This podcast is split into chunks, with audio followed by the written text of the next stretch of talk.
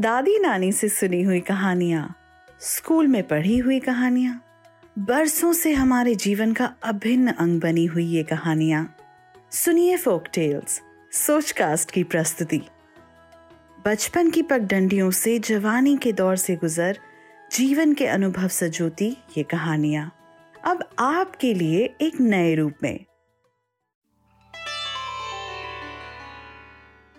आप सुन रहे हैं फोक टेल्स सोचकास्ट की प्रस्तुति।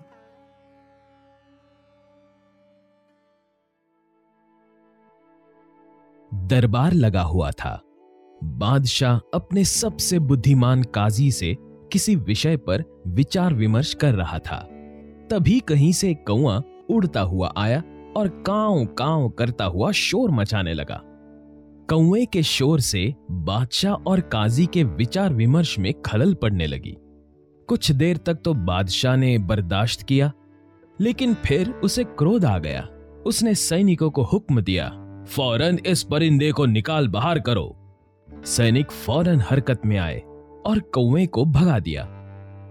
बादशाह फिर से विचार विमर्श में लग गया, लेकिन कुछ समय बाद कौआ फिर से वहाँ आ गया और काव काव करने लगा। क्रोधित बादशाह ने सिपाहियों को हुक्म दिया इस कौवे को ज़िंदा मत छोड़ो। अभी के अभी मौत के घाट उतार दो। सिपाही बादशाह का हुक्म बजाते उसके पहले ही बुद्धिमान काजी बोला, नहीं जहांपना आप कौए को मौत मत मारिए। हो सकता है कि ये आपके पास कोई फरियाद लेकर आया हो। सिपाहियों से इसके आने का वजह पता करवाएँ।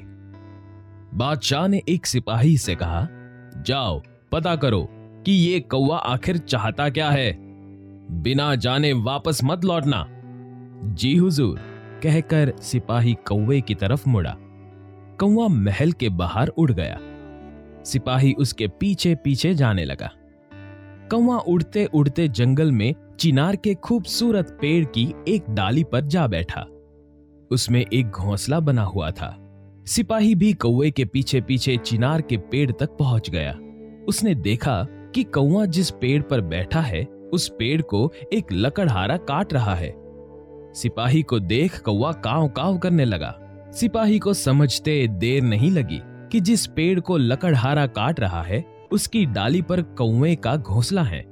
वह लकड़हारे से बोला, सुनो, फ़ौरन पेड़ काटना बंद करो। पेड़ काटने के पहले तुमने देखा नहीं कि इस पर एक परिंदे का घोंसला बना हुआ है? लकड़हारा कहाँ जानता था कि वह सिपाही बादशाह के हुक्म से उसे रोक रहा है। वह तैश में आ गया और बदतमीजी से जवाब दिया, मैं क्यों परिंदे का घोंसला देखूँ? वह है क्या? तुमसे जरा सा कीमती होगा, बस। लकड़हारे की बदतमीजी देख सिपाही को क्रोध आ गया। वह लकड़हारे को पकड़कर बादशाह के सामने ले गया। जंगल में घटी सारी घटना विस्तार से सुनाने के बाद वह बादशाह से बोला जहांपना ये लकड़हारा उस निर्दोष कौवे का घर उजाड़ रहा था। मैंने मना किया तो बदतमीजी करने लगा। ये सजा का हकदार है। बादशाह को भी लकड़हारे के व्यवहार पर क्रोध आया। उसने उसे सजा देने की ठान ली और बुद्धिमान काजी से पूछने लगा, इस आदमी ने बहुत बड़ी गुस्ताखी की है। इसे क्या सजा दी जानी चाहिए? क्या इसे मौत के घाट उतार दिया जाए? काजी ने जवाब दिया, जहाँ बना, इसे कहाँ पता था? कि सिपाही आपके आदेश का पालन कर रहा है, इसलिए बदतमीजी कर बैठा होगा। हालाँकि उसका वह व्यवहार भी गलत था, लेकिन मौत की सजा इस गुस्ताखी के लिए बहुत ज़्यादा है। वैसे भी दिल ही दिल में ये पछता रहा होगा। ऐसा करे, इसे महल से इसके घर तक भेद से मारते हुए ले जाने की सजा दे दीजिए। बादशाह ने वही सजा सुनाई। सिपाही लकड़हारे को उसके घर तक भेद से मारते हुए ले गया।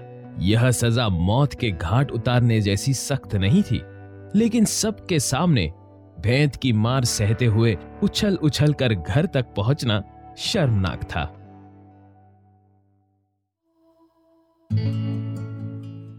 सुनिए हर हफ़्ते एक नई फोक टेल